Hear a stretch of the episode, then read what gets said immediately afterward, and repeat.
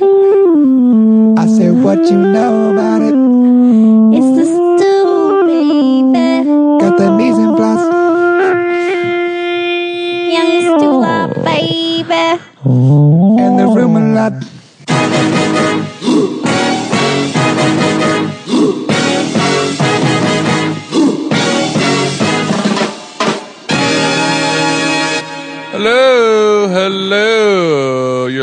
to The Stew. My name is Jason Stewart. This is a food podcast. Andre Conaparo, say hello. Hello. My brother Chris Stewart is not here today. Rest in pieces, Stewie. Mm-hmm. You know, he, yeah, we were, we were trying to schedule how to have my brother be on the show. And it's just not really working out. Unfortunately, I feel bad. We're working on this week, wasn't, but we, we're trying to get a schedule in advance now. But like all the days that he can do it are just like days that I don't ever want to do it. Sure. but that's fine. Mm. He can listen in on in spirit. We uh We miss him. we miss him. I hung out with him a couple days ago. I went to his restaurant, Oh, I still haven't gone. had a proper meal. Damn it. How was it? We'll go soon. It was great. Yeah. I really enjoyed it. Yeah. I drank a a glass of very nice white wine, real minerally, a cool Spanish white. Sick. Paired very well with my platter of Indian treats. Yeah, did you just tell him go ham?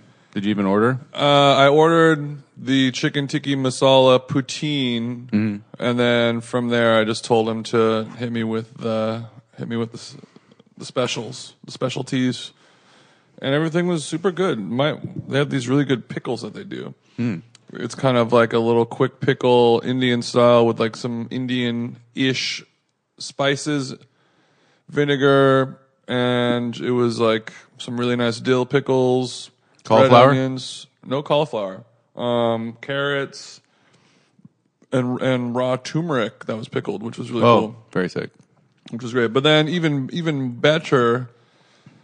Uh, I took the leftovers home and made just like a bowl out of everything. Squirted some lebne all over it and a bunch of avocado slices and you know pickled veg on top and a nice pretty little garnish. And now you've got an Indian bowl that fit for a king. I feel like chopped up short rib chunks in there. if there are leftovers that you take home, I will usually hear best part is next day threw it all together and fried it with rice or put an egg on top of it. Yeah, is that a sign of like narcissism, perhaps? Where like, yeah, this restaurant. No, it was good. It was fine. But once I took it home and put an egg on top of it, really opened up. Yeah, like I guess they do like they cook their food at- at their restaurant and people order it and that's fine. But then like when I two days later reheat it at home in a microwave and then sprinkle some stuff on it, it's way better. Really. And it gets way more likes on Instagram. um, but it was. I mean, No, it sounds great. There Is are it- so many of these bowl. I've, like every day for lunch for the last couple weeks, maybe even longer. I just make a bowl, mm-hmm. and it's usually vegetarian, mm-hmm. and it usually involves your mom's chard. Sure. And I just make I just make a bunch of I, I and it's like a thing that I just do every single day now for lunch. So, is there a, a consistent base to this bowl? baseball. Uh, what's a, a this bowl, bowl. A bowl base? Yeah, I mean, I'll, I'll get I'll get some rice or a grain of some kind. But that's what I mean. So Make a- it, can, make a- it can be a varied grain. It's not brown rice every day. It's not quinoa No. every day. It's not millet every day. I millet like to every day. mix it up because otherwise you'll just go crazy. But like right now, I got some some some farro from the farmers market that's really good, and then I have some really nice like organic fair trade basmati rice, whatever, like fancy schmancy shit. Super good. Just make a make a pot of it that'll last you all week. The main element of making it so easy for me is that I have I bought microwave. A microwave. Yeah. That was like forty dollars on Amazon, and it was like the highest rated microwave on Amazon. Really changed my life in terms of the reheating game. It's so nice. Yeah, it, it really it's it turns even though it's just five minutes in a pan, just thirty seconds and walk away from it is Mm-hmm. is, is it's a difference. and you don't have to add any more oil to it.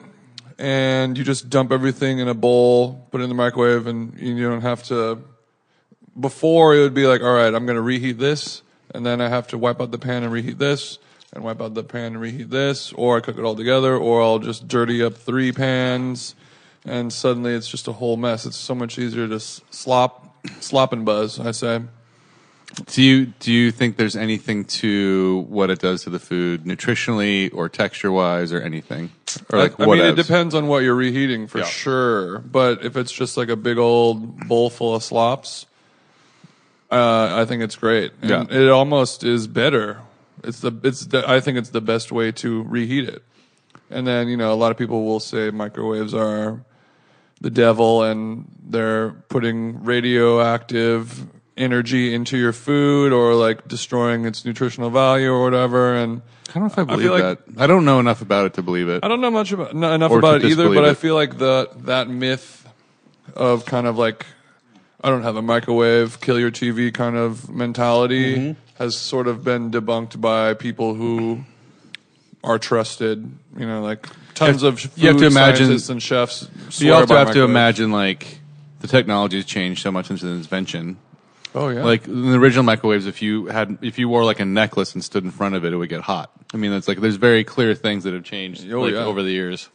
yeah, they're it's like a damn Tesla now. I don't have one, but I also don't have a place for one. I mm. feel like I don't know where one would go. I can't. I can't buy anything else until I move out of this house. Well, you know, it's kind of like a.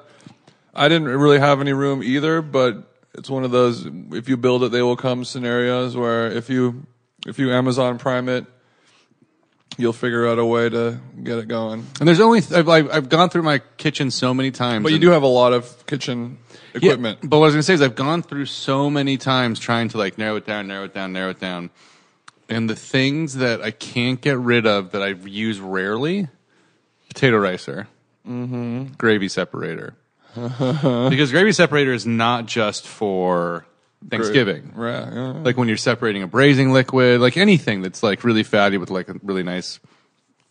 Chicken broth. Sure. Well, no, I mean that I'll just put in the fridge and chill, and then scrape mm-hmm. off the top, or mm-hmm. freeze and then scrape off the top. But like when you're doing something like you're pulling something out of the oven, but you're going to cook it that day, and you don't want to put it in the fridge, it's like it's just they're great. Yep. And um, the KitchenAid stand mixer, mm-hmm. which I don't use every day, but do you know maybe 15 times So you're a not year. going to throw that thing away? I just like I mean it wouldn't it wouldn't even be like that. Just get rid of it on Craigslist or something, but. or chuck it in the everything garage? else. I mean, I guess I could get rid of a couple knives, but also those knives don't take up much space. It's like really, I don't know what else I can do. It's tough. Well, you know, we'll figure it out, or we won't. But let's, let's keep talking about it though. Whatever we do, Yeah, um, yeah. So I'll get I'll get some grain. So like it was rice, and then I made some refried beans. So like powdered out of the out of the package, like we were talking about. no, Sick. no, I had I had like a thing of of heirloom beans that like my mom gave me, um, Rancho Gordo. I was going to ask you, Rancho Gordos. And that's the beauty of like getting those dried beans is like my mom probably gave those to me in like 2015 Yeah, and you know you look up like what's the shelf life of a dried bean and they're like mm. you're fine. Overnight soap, quick soak. I did a quick soak but I did a I did a different situation. Well, it started off with the Korean You soaked it in Pedialyte. Yeah, we're not there yet, but it's on my nose. Um, yeah, the recipes, the the formula is almost complete. no. It's gotten so much better. okay, Um, I'm ready to try it. um, I didn't bring any today, but so I went to this Korean place with Chris Chang, friends friends of the stew from back in the day. He was the original co-host. Yep. Until I fired him for being too negative. but still a near dear friend. Uh, he's like, "Hey, let's go to this Korean pork belly place that nobody ever wants to go with. Go with me too."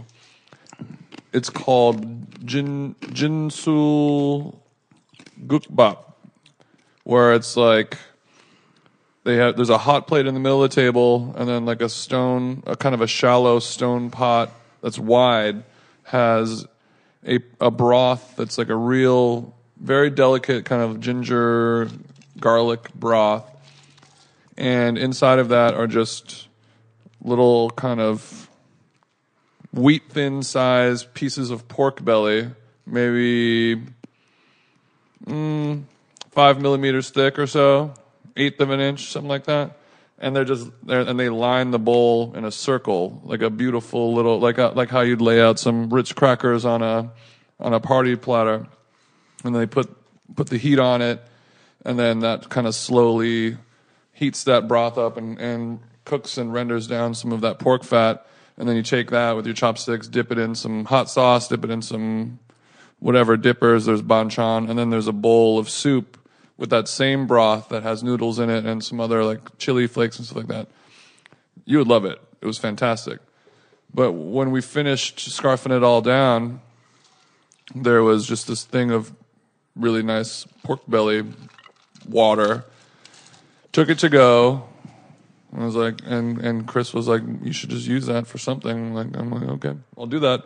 And then I used that as the uh, bean cooking liquid. Mm-hmm. So it was Korean pork belly broth, refried bean. Delicious, super good. If I didn't burn it at at the seventh hour of cooking them, they would have been perfect. But at the very end of really cooking it down, because I didn't soak them, so it did end up taking a full seven hours to cook these beans all the way, probably. Wow. Um, but they were really good, really, and they're still good. Um, so spoon that, some braised chard, cooked down. Zap it up in the fridge. Put some avocado on there. Put some fresh herbs, some dill, some parsley, some microplane. I mean, not microplane. The uh, the Benriner some shallots in there. Boom, boom, boom. And now you got yourself a lunch, and it took five minutes to make. And you don't Seven hours make the beans, five hours heat it up.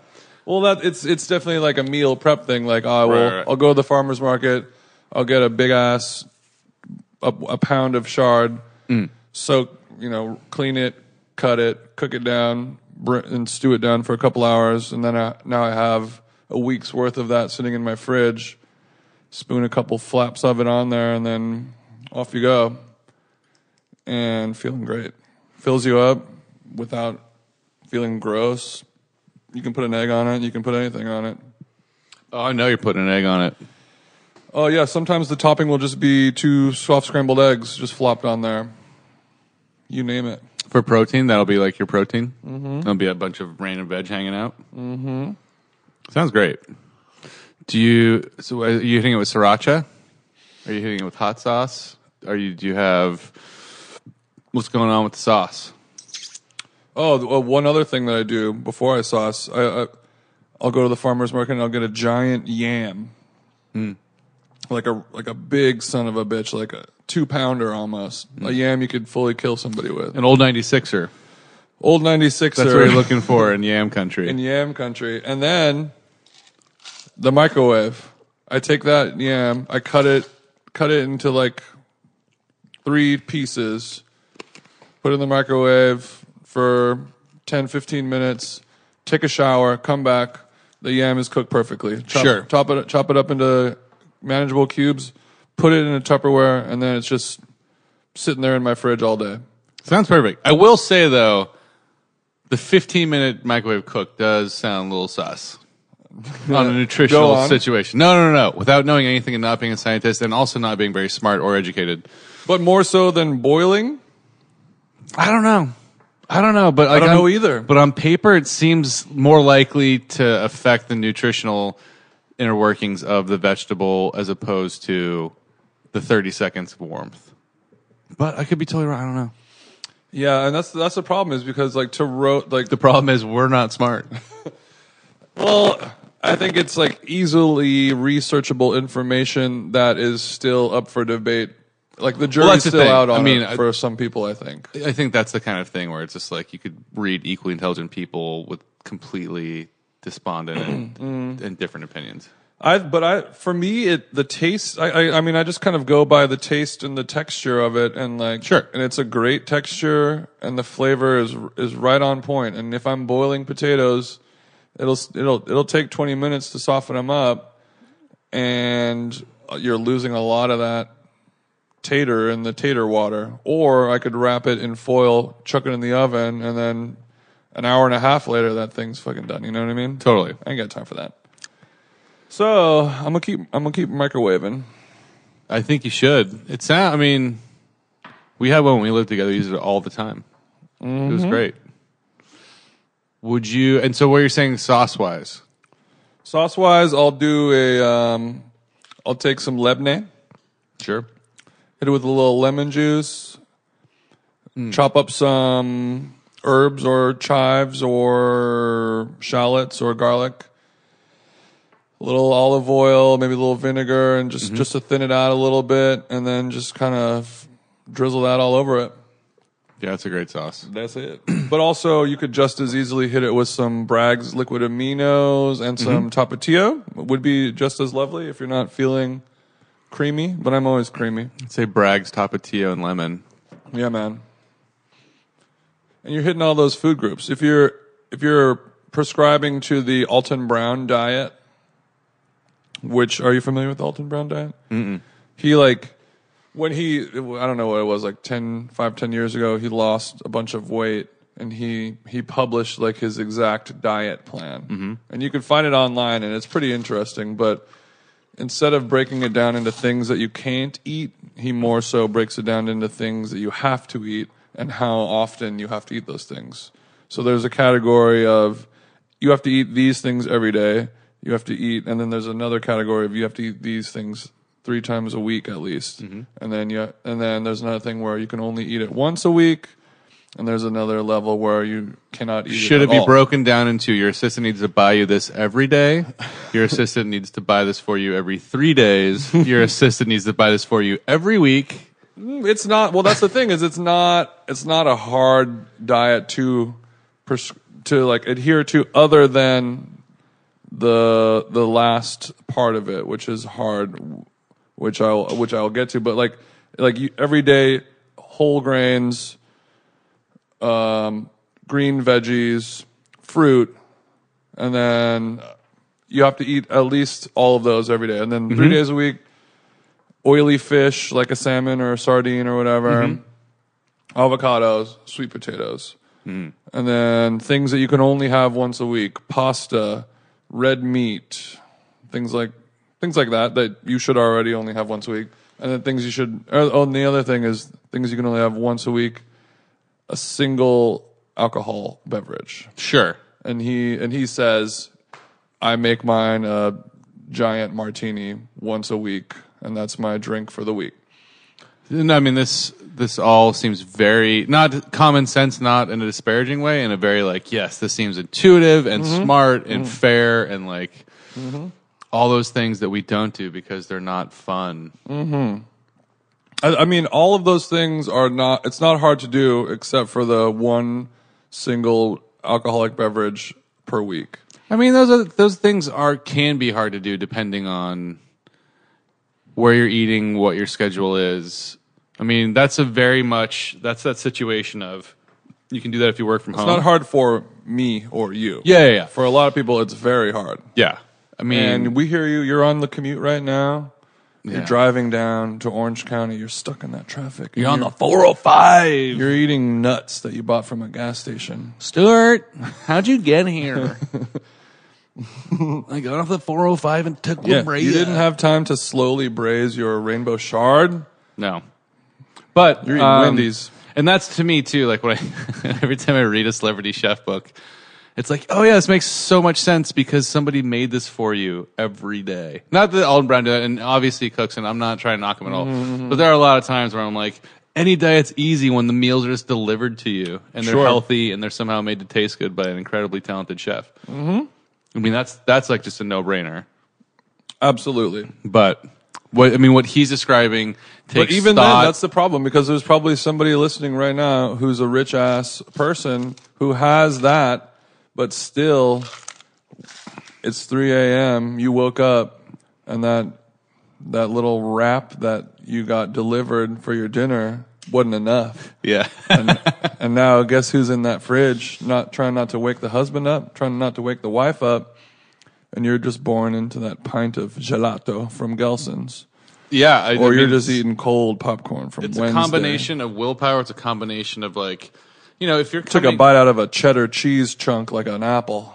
what you're describing also for pe- certain people's palates or what they're used to eating, it can be, you know, it can be terrifying. Mm-hmm. Where it's like if you're really not used to eating like that and you don't enjoy. I mean, I know so many people that are not that are adults that are smart that like won't eat a vegetable Yeah, man. in a way that like if you're forced to, it, it becomes way less than like a, oh I miss that. It's more like this is torture because I've spent like my whole life not eating like this ever, mm-hmm. and it's true. It's I mean, I feel bad, but and, and I think of that because to me I hear the, the description of the Alton Brown thing. I'm like, yeah, it's the way. That's a great way to eat. Mm-hmm. As opposed to the Batali one, where it's just like just eat half of anything that you're eating. I think that was his diet to lose a little bit of weight. I mean, Just eat half. that's that's fun. And but the uh, the the the more importantly the things that he said you can never eat. The number one thing is anything that's pr- proclaimed Processed? a diet food Oh, sure. or a processed food, sodas, Mm-hmm. or any fast food. So does is Coke Zero a soda? Coke Zero is a soda. Yeah, I'm out.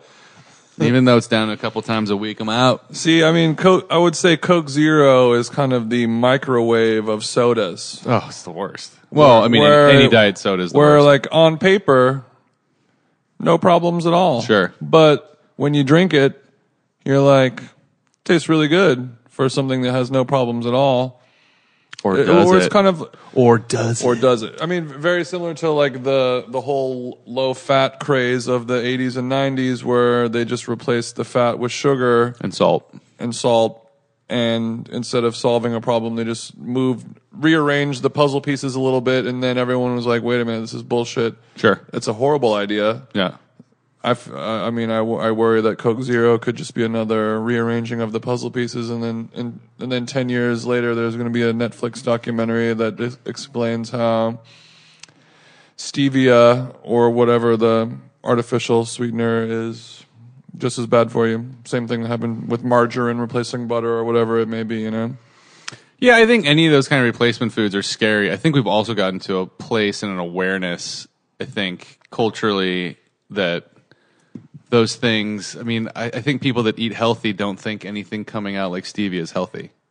I think Yeah. they might find it to be okay. I like, I want a diet soda once in a while, and I don't have to have aspartame. I'll have stevia, and that's got to be a little bit better. But I don't think anybody truly cares about what goes in their body. Isn't completely aware that if you're having a diet soda, it's just like it's not better. No. You know, it's a little different, maybe a little better, but like on the scale of better and not having it at all. Mm-hmm. So uh, you know, and like also more addicting right.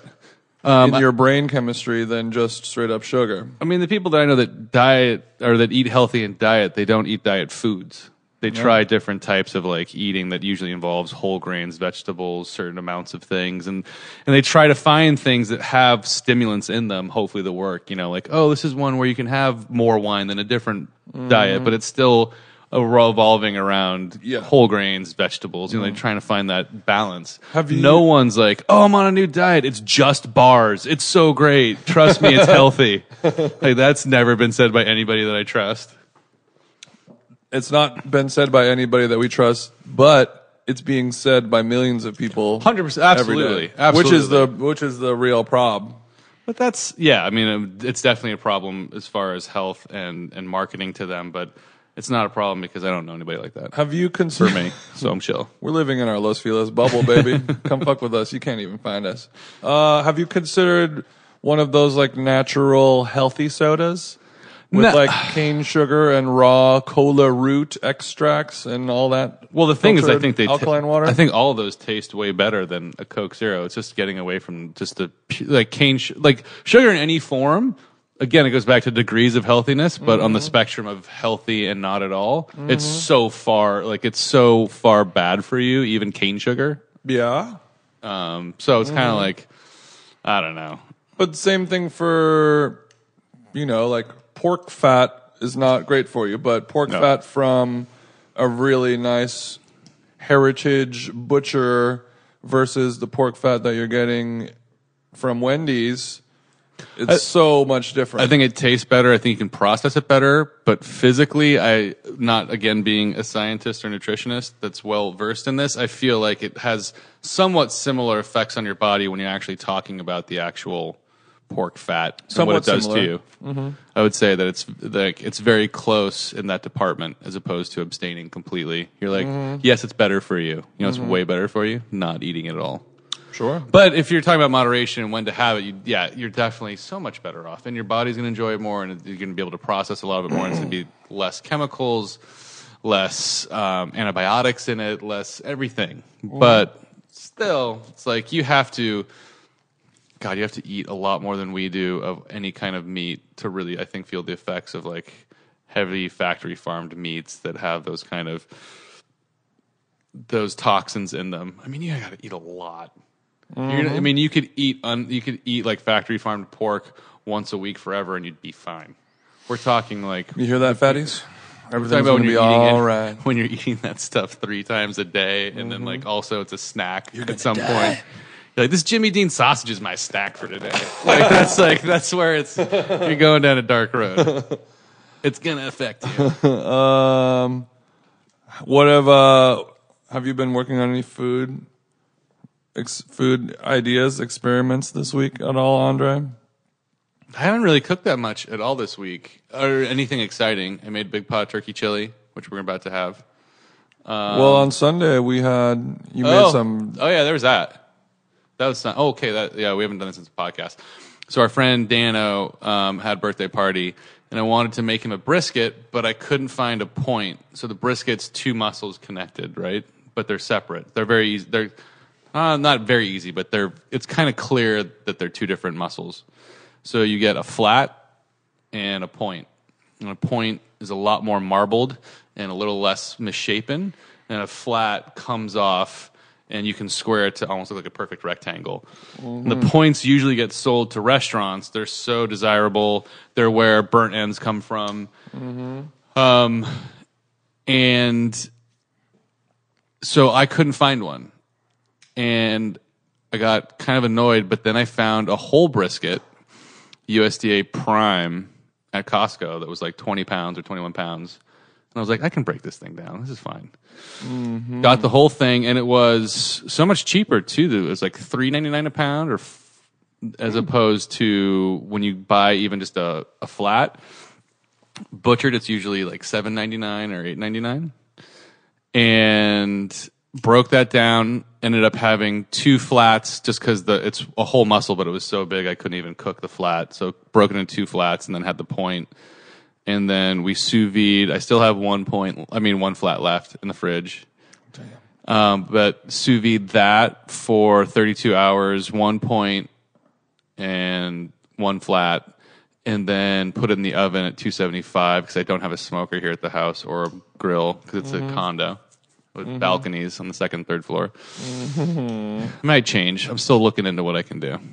But I also, it's like, it just defeats the purpose of being stuck outside on a skinny ass balcony as opposed to all the backyard barbecues we've had forever. That's the fun mm-hmm. part, not the, I don't know. Yeah, yeah. You want to be But- sitting on a folding chair in the grass. Point being, I've smoked them after to finish out the sous vide, and they're slightly better, but very. This was excellent, and this was just in the oven, and it was just salt and black pepper, nothing else. Heavy, classic Texas style. It was very good. And then you also vacuum sealed them before instead of just. I did, which I think Bag dropping. I think helps with the size less than the actual taste. Yeah. because they were bigger than I was used to. Um, yeah, and I, a friend of mine Doesn't got make me a it taste better. It just makes it Yeah. easier to manage. much easier to manage. Um, and a friend of mine got that got me a vacuum sealer for my birthday. So that was the f- second time I'd used it. And though, and then we made a shrimp tower for Dano too that was all sous vide shrimp. But I already talked about the sous vide cocktail shrimp. Yeah, man. Sous vide shrimp is really the move. It's I I can't imagine unless you want a char on it and you can finish it probably real quickly. But I can't imagine a better way to cook shrimp. The texture is just like it's just it's so through and through perfect. And people always say that about sous vide, and I've found that not to be the case. Like still have yet to have a better steak out of a broiler or a cast iron or a grill than out of a sous vide. I th- something about it. The texture just goes wonky side by side tasting, mm-hmm. and it's good. Yeah. I'm not saying you can't make a good steak in a sous vide, but like I agree. I did it. Well, like, there's certain things. I did that, it like six times, and each time I was like, "This is just like one degree off, and it would be fine. It would be. Mm-hmm. It's delicious, but I know that I can do it differently and probably enjoy it more."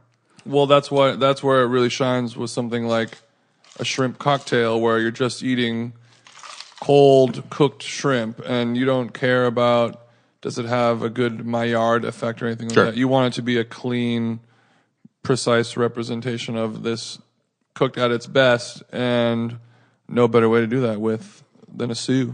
But the small, the small pork loin is, inc- I think, the better, the best ones I've ever done have been sous vide.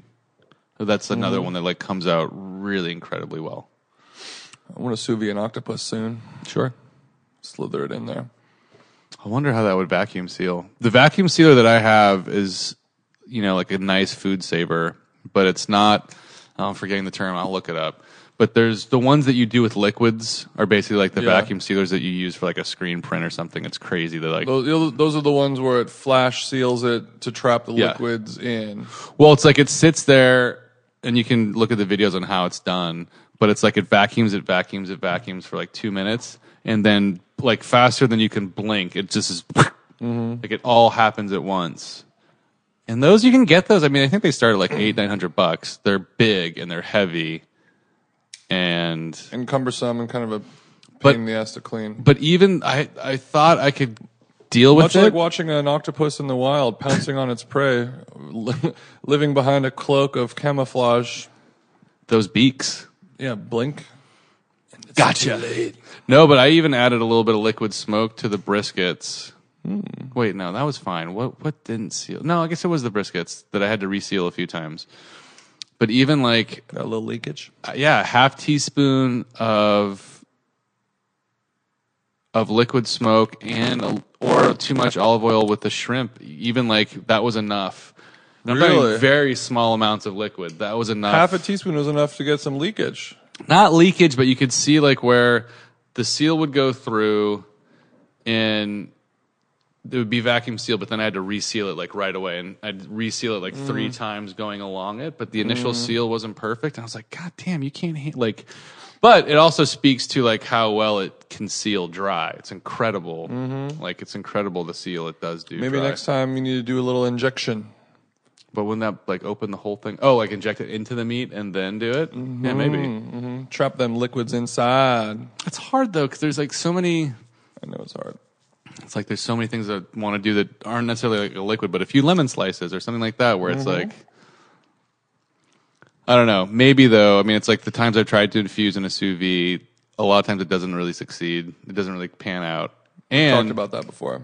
and it does like release so much liquid inside the bag that it's it like it really does make it stay moist mm-hmm. in that way that like one there's no moisture leaving but you'll see it you'll see how much liquids left the au jus from like the briskets that we then pour into just some like nice decent barbecue sauce like sweet baby ray's or something mm-hmm. and then turned it a little and that changes it into like a barbecue sauce like like you can't Yeah, you can't good. believe that it's not homemade Yeah, just it's uh, so stupid. it's so dumb. And it thins out so nice. It almost has that like homemade barbecue sauce texture. you ignore the uh, two-inch layer of fat floating on the top. Yeah, there's that. Just gotta Kind of like a hillbilly ramen broth, if you really think about just it. Just gotta keep stirring it. Yeah, it's definitely Yeah, just never stop stirring, and then the fat layer won't. it's definitely a Memphis tonkotsu. Memphis tonkotsu. Dipping some spaghetti noodles in there. I've uh the last podcast we were talking about this this goddamned uh Pedialyte Bloody Mary. I'm I'm I've narrowed it down very close. The only thing I need to do is I, I added a little bit of sugar and it was a little too much, but I'm I'm right there. Is this 1.3, 1.4? What V are we on? This is version five. 1.5. 1.5. Uh, 1.5 introduces the addition of clam juice. Sure. Nice. Yep. And That might cover, a, that- yeah, maybe that little umami there kind of covers few it introduces clam juice and gochujang and miso paste. Ooh, So it's getting real Asian, it's getting it's getting Asian-y, which is good. which is good. Which is great. Nothing, absolute zero wrong with that in a mm-hmm. Bloody Mary. Yeah, the only problem is I, I did it and I, I put a little bit of sugar in there mm. and it made it a little bit too sweet. But it's it's right there. There's some sugar in the miso. There's also some salt in the miso. Mm-hmm. Not bad things. It's so annoying though, like when you're like recipe testing something. What does the miso do to the texture? it all blends up in together. Yeah. You just blend it and let it sit. But this newest version, and I removed. So are you testing it with vodka? No, I'm drinking it straight up. Which I'm, I just feel like it's important because the thicker Bloody Marys that I've had from a Bloody Mary mix standpoint, I'm like, ugh. Then you have vodka, you're like, oh yeah, Yeah. better. I'm sort of like using my brain to figure out how much or little. And I realized that like straining it, not straining it at all, good for mixing it with beer. Straining it through a strainer, good for vodka. Straining it through cheesecloth, good for drinking it straight up. Drinking it neat. Very interesting. Oh, it's it's one of those dumb things where I'm just I hate it so much at this point, but I have to finish it. You know what I mean? What's better than hating it so much and not finishing and going through with it? I know. Which would I, I would have the potential to do that and be like, no, I'm good. Yeah, I mean that's the I mean truly a metaphor for life, you know what I mean? But also luckily with with food and recipes and and experimenting with an idea that you're creating, you're it's you're you're able to see the finish line. Last five yards, man. Yeah, absolutely. But you're able to be like, all right, it's not like, hey, I'm gonna write a book or I'm gonna make a movie. Where you're like, oh, but it's it's so daunting. But you're like, hey, I'm gonna figure out how to make Bloody Mary mix out of Pedialyte. Considering how rarely I see you drink a Bloody Mary, and you like them. I'm not saying you don't like them. We've had many together. Not really. I feel like we've had quite a few, or I don't know. Seems like it. yeah, I I know you're- never drink Bloody Marys, Okay, fair. but uh, I couldn't think of a better thing to incorporate Pedialyte into. It's a you know a brilliant concept. But I, I but I've been on full experimentation mode, and I did I did a new experiment today, which is pretty fucked up. All right, I'm listening. All right, so I'm making you know you. I've been trying to figure out something to do with Vegemite mm-hmm. because I don't really like Vegemite that much. A lot of people love Vegemite. Don't like it. Let's start with it as the main ingredient. I like a challenge, and I have a Let's use it as a springboard. I have tons of Australian friends who absolutely love Vegemite. They think mm-hmm. it's amazing, mm-hmm. and it's and I think it's such a difficult ingredient to do anything with other than Throw away. smear it on, other than light it on fire and and uh, throw it down a well. Yeah. If you don't know what Vegemite is, it's a, it's an Australian yeasty. It's basically just like if soy sauce was as thick as peanut butter. Mm-hmm. That's pretty much what it is. It's real fermenty, yeasty, Mm. Way worse than that. umami. Hard to explain. I actually like it, but like a th- like a peanut butter thick soy sauce doesn't seem to come close to like. True. It's a little granular in texture. It's not smooth. It's it, it it looks like if you put motor oil in an mm. oven on on 250 for 3 days. Yeah, and then just crumbled breadcrumbs into it, smoothed it out. Uh, yeah, I mean a, if you put a bunch of black jelly beans in a blender, or so, I don't know. Yeah, It it's fucked up. Sure. But uh, a national treasure in many parts of the world. and I like it. And you like it. So, and I don't, and I like it, I guess, but I never, I've never crave it, and I'll be like, I'll try it, and it's fine. Like, and most people will just make toast, put some butter on it, and a little bit of Vegemite is mm-hmm. how people eat it. Or normally. as a sandwich spread, right? Sometimes it makes or as a sandwich spread. Some people use it with an avocado toast. Mm-hmm. Blah blah blah. Mm-hmm. So then I was But mostly it's on bread. Classic is just on toast. On toast. And I saw a bunch of recipes where people are like using it, uh, like making like hot wings with Vegemite sauce, or all That these doesn't other. sound that. I could see that. It doesn't seem that bad. it doesn't seem that bad, but the the problem is, it's like, is it really going to be Vegemite sauce, or is it going to be? A great sauce with just a little Vegemite in it. Yeah, and then, because like, yeah, Vegemite sure. is so strong. It's Right. so strong. yeah. that whatever you're gonna it, whatever you're gonna make out of it, it's never gonna be a, tr- a true Vegemite thing. It's gonna No, it's be- not tossed in Vegemite with like salt and pep. No, that'd be a nightmare. Sure. So everyone's like, you know, butter and Vegemite. That's what it is. So then I was, I've been really wanting to experiment with making my own cultured butter. Mm-hmm. So I got, I got some unpasteurized cream, whisked it with some Vegemite. So it was like fully emulsified. So it's kind of like a light brown, like off-white color. Just a just a whisper of it. The same ratio of Vegemite to butter that you, doing might this in put the on mixer? a piece of toast. In a in, in a stand mixer, yeah. Yep. And then add some live culture grass-fed yogurt from Whole Foods. You know, spoonful of that. Mix it again, and then put a towel over it, and just let it sit for 24 hours out in the open. It's doing that right now, and then tomorrow I will whisk it up and separate the the buttermilk from the butter, and then I hopefully have Vegemite infused live active culture butter. Wild. Maybe And you, it might be gross what is it like? Have you tasted it before it formed? A little bit.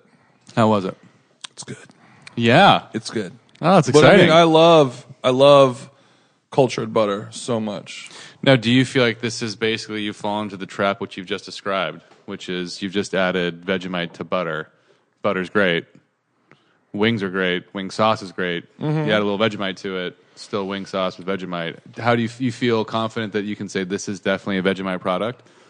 I think so. Okay. I think I think it's sort of like uh it's a very traditional way of doing it of like you're you're preserving the integrity of of the Vegemite and you're not trying to cram it down into something dumb like a Vegemite ice cream or something like that where it's just like uh, Are you- a, a, a dumb novelty idea. What do you think the ratio is? The ratio 50 50? of Vegemite to cream? No, no, no, no. It's like ten to one or 10 to something. 1. It's like oh, it's a small. The first one, I want it to be a small amount. Right.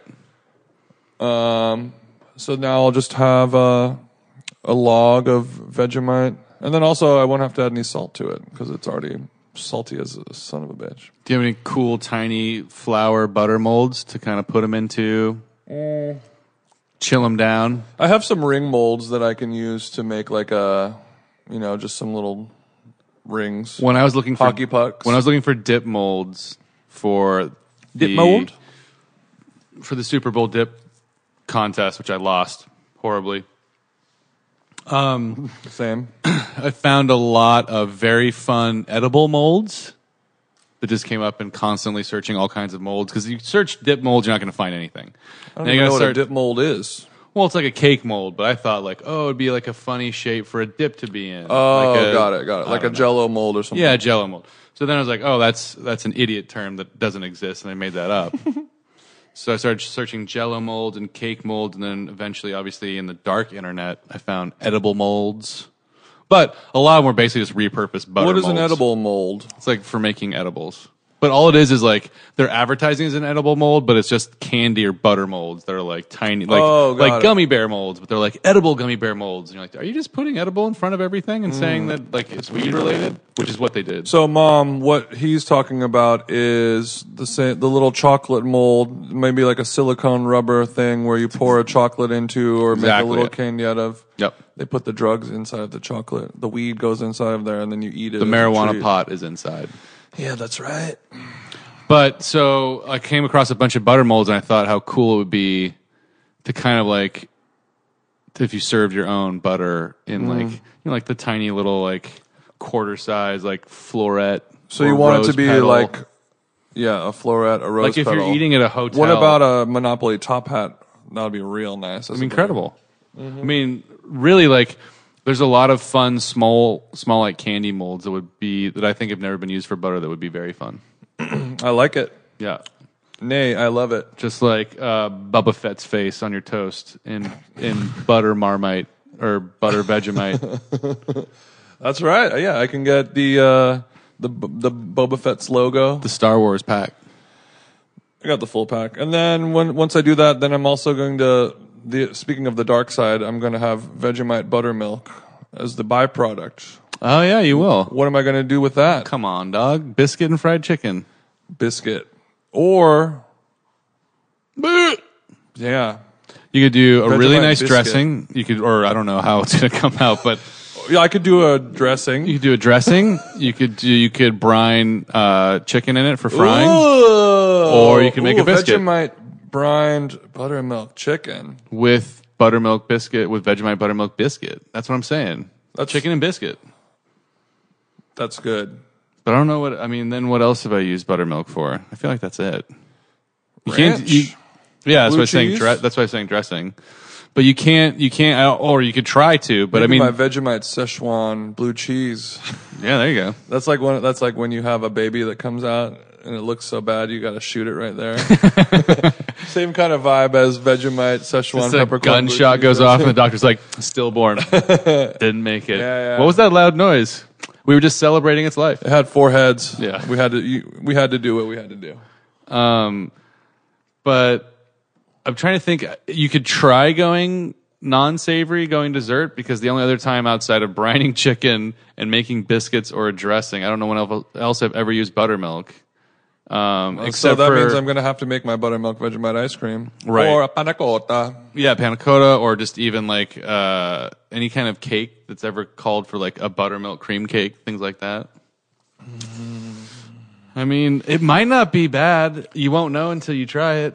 That's why how much buttermilk buttermilk it's getting hard to keep saying Vegemite with everything, but how much Vegemite buttermilk are you going to have, you think, as a I don't know. I, I mean, I think Not a ton. I've never made cultured butter like this before, but I think that I don't know. I mean, I, I guess roughly 50-50 butterfat solids to buttermilk, or maybe I think that you get more buttermilk. I would start with the biscuit. I like it. I mean, I feel like the I feel like the biscuit would actually be really good. The buttermilk chicken, you may not even taste the the Vegemite. So true. If you really wanted to see if there was an essence in it, I think baking it into a biscuit or some kind of savory Mm-hmm. pastry would work well. You hear that, Australians? Don't steal my shit. This is not gonna. You nobody's gonna hear this. So if you're hearing this, you stole it off Jason's computer because this idea is too good. Yeah, if you heard this, Give Um, it back. give it back. Um, speaking of weird infusions and that dinner party, my brother brought over Jamón ibérico infused potato chips. Very good. That's a new one for me. Yeah, but it's but it's from um, The same brand that does the caviar chips and the black truffle chips. and they're all good. They are all good. I was disappointed in the the jamón chips though. I feel like the ham flavor was Just tasted kind of salty, not like a prominent enough for me. different, like a different kind of salty. Agreed. And and how do they really infuse that jamón ibérico flavor into a, damn potato chip? Well, they melt it into mescal, and then they squirt that mescal as it goes down the conveyor belt coming out of the fryer Oh, okay. on the top of the potato chip. Good to know. Well, you asked the right person. I was I was researching how you make uh, evaporated milk. How do you? You, they do like this thing called like spray drying, where they they take milk and they sh- they shoot it through a gun that sprays it into a super fine mist, and then that mist bakes and dries all the moisture out of it, and then it's scraped off into a powder. So I mean, I guess kind of like making cocaine. Yeah. Not to bring not to bring it back to drugs so much. Please Mom. bring it back, drugs. Mom, I've never made cocaine before. I don't Yeah. know exactly how it's done, but I do have. I've got warrants. I've seen Viceland. I've listened to rap. Um, Because- because I would. Okay, I'm gonna Google a video after this because that sounds very interesting to watch. Because I was thinking like evaporated milk, like people don't really use it for anything that much, but the quality of milk that's going into making a shelf stable evaporated milk that you buy for not very much money has to be so shitty. Well, I think like yeah, but people definitely are using. it I feel like in it's like situ- animal grade milk at that point or something. But no, uh, well, maybe. I mean, I, but I think there's certain things that we take for granted that w- you can survive off of that are, are shelf stable and mm-hmm. shippable that don't require refrigeration. And I mean, there's probably more dense, more nutrient rich things out there, but still, like, I think this is a situation where it's a product that would we use um, by choice and electively? Probably not, unless it calls for very specific texture things for cooking. But mm-hmm. As far as like how it exists or why it exists, I mean, and for the rest of the world, it's probably a very important product. True. Well, I mean, I was, I was mo- continue with my trend of completely unnecessary things. Yeah. A artisanal evaporated milk is not high up on the list of uh, top sellers. Oh boy. But I was thinking, raw evaporated milk. Is that where you're going with that? Uh huh. Yeah. oh yeah, well, because I was looking up the recipe for this. There's like this Filipino cookie called a polvorone. Have you heard of it? No. It's basically like a. It's like this.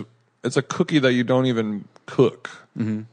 and you you so it's like magic. It's kind of like ma- well, you you take flour and then you put flour into like a pan and then you toast it like you would a sesame seed for like ten or fifteen minutes. So the flour turns kind of like a You toast the flour. Sure, sure, Toast sure. the flour, Yeah. but just like It's all like a purpose roux flour. without anything else in it. a dry roux, baby. Yeah. You toast that, and then you mix it in a bowl. The toasted flour mixed with evaporated milk, sugar, and melted butter. You mix it all to it's like the consistency of like a wet sand, Mm-hmm. and then you take that and put it in a ring mold, Mm-hmm. pop it out, and then like wrap it in some whatever like wax paper or little plastic wrap or something like that. And then when it dries, it hardens into this little hockey puck that breaks up kind of like and it, it's a it's a really interesting weird texture and flavor and it's like a We probably just taste the butter. a classic Filipino treat. I mean, the only reason it hardens is because the butter, the melted butter, is now hardened. I mean, that's the only. There's that's the only binding agent, right? There's no egg. There's no anything. There's no and you're- Evaporated and milk. You're not. But that's the thing is like how and what does the evaporated milk do other than offer a milky flavor, but does that create some type of binding agent? That's a great question. Maybe. I mean, I would imagine also it just is some kind of moistener. Like it actually, like so you have enough of a binding agent, so it's not like a pure butter cookie. Mm-hmm. I don't know. This sounds like budget food and budget not in a bad way, but I mean, like, look, if you have to It make is. something cheap, butter's not cheap. Evaporated milk is very cheap. Mm-hmm. You cut that down. It's better than water because it's got some flavor and some texture to Mm-hmm. it. It's like, how can you make something like, you know, on a budget? It's like, those are the, like, sugar, flour, butter, evaporated milk. Mm-hmm. I'm curious as how well the, how well the sugar ends up melting. And like, I guess it doesn't matter as long as it's evenly distributed, but yeah, I, I mean, are you tasting like granules of sugar when you're eating it? Probably. Yeah. Yeah. Fair. So now my next move is to make But it also sounds good. I mean, like, dumb, ridiculous version of that. like British butter cookies are. I mean, like Yeah, not I unlike mean, that. That's it's not. You're not that far off, and I'm imagining it being delicious. It is delicious, and then you can buy them in different flavors. A- Anyone who's listening to this right now who is Filipino, Do they come in different colors? yeah, It's like red, you can get, red, like- green, little. you like can get like taro flavor or cookies and cream or chocolate or strawberry or whatever like that. and then you hit a little red dye number five for fun. Mm-hmm. A little drop in there. It's got a cool color. But I need to make it artisanal with a, a live active culture Vegemite brown butter, Maldon salt, uh, hand stone milled Sure.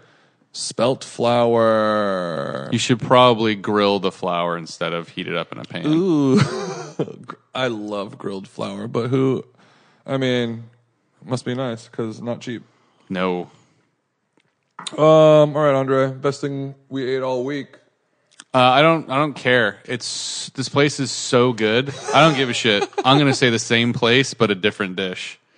Hamlet's Kitchen in Glendale. Hamlet's Kitchen in Glendale is best. It's so good. It's so good. So I talked about the pork sandwich last week. Also, my brisket was pretty good. So Hamlet's Kitchen. Maybe maybe brisket was the best one I'd made. Disclosure, just saying, like it came out very it good. was good. Um, so what they call pork wrist on the menu because when you get a pork, I love you can having the get balls to call this. This is the wrist. you can get chops, ribs, wrist, and something else.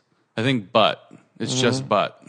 I mean, how do you see wrist on the menu and not order it? Is what I, I Right. mean. That's smart branding and I mean. I say. didn't even order it as wrist. I, you know, I'm not the most. I mean, I am. I'm a very adventuresome eater, but I'm also like the weirdest thing on the menu is not what I want to order unless Sure. someone's like, you should try it, or I feel like I want to try it. But it's not instant like, oh, I have to try wrist because obviously it's not pork wrist. Like that doesn't really exist in a way that you could actually serve enough of, right? Right. There's yeah. There's a hood. I mean, like a pork wrist is Yeah. an inch of pork. So, but when I went, the guy who was cooking, we were talking. I was just saying how good the food was, and he's like, "Here, try these things," and he gave me the Armenian name for them, and so I ordered that.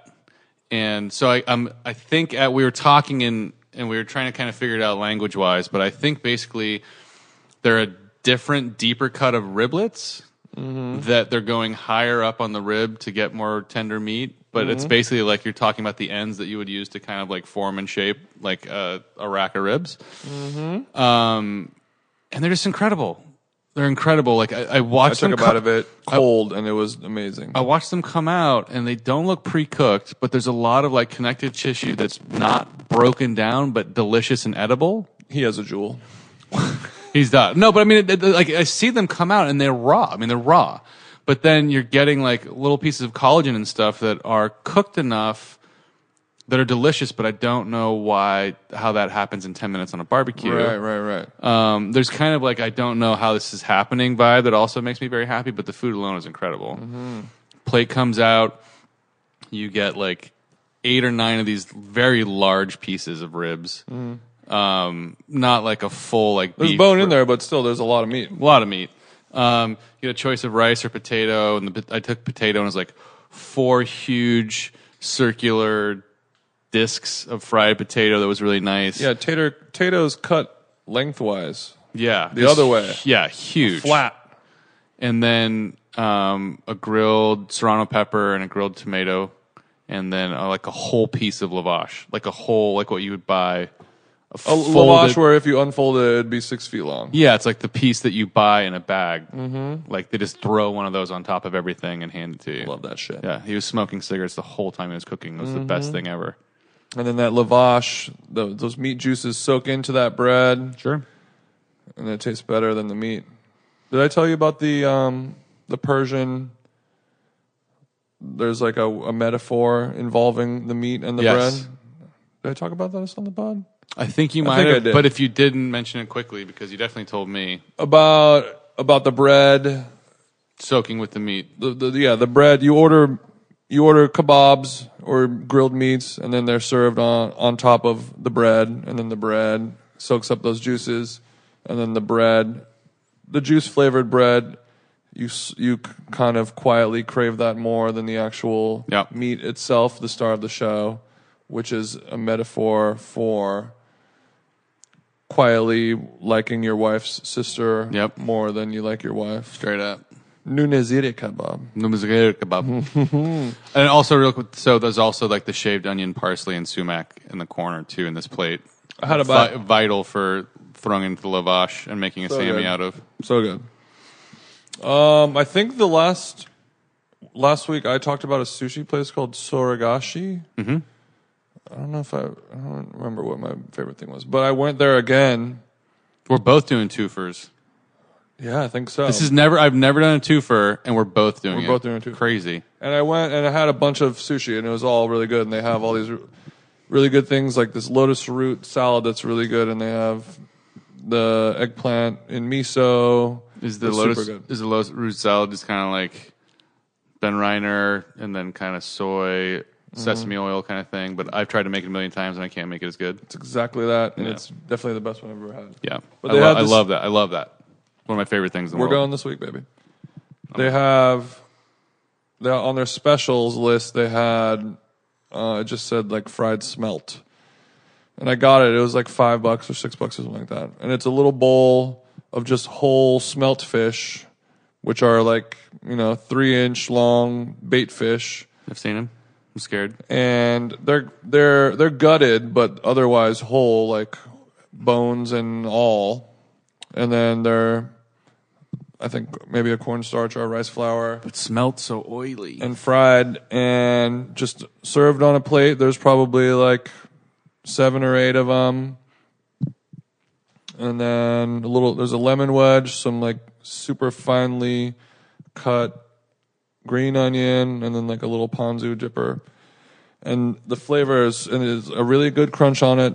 Super clean flavor, not fishy at all, not oily at all, just like a really nice little fried fish appetizer snack treat. and are you doing like a Heathcliff where you're just like kind of like putting the fish in and pulling out like a perfect No.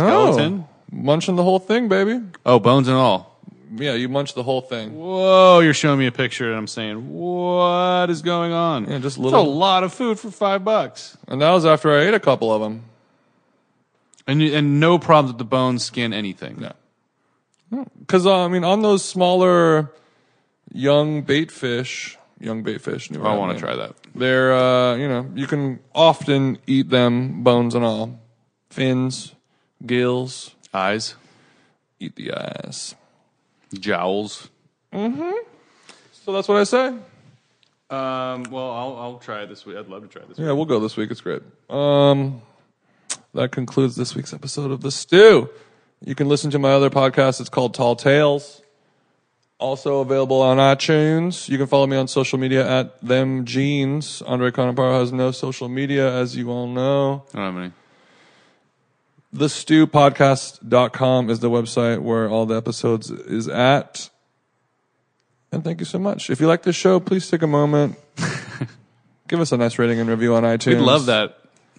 I th- and also just keep listening, telling friends. Yeah, keep the last time I checked, we are literally at number three on the iTunes charts, above Bon Appetit. That's Incredible. crazy. I don't want to jinx it, Oh, I'd love to keep it going. but man, let's keep this let's keep this ship afloat. In the next few weeks, if you hear us talking about Blue Apron, don't be surprised. Oh, yeah, that's right. I don't know if that's going to happen. I was like, is that happening? Bye bye.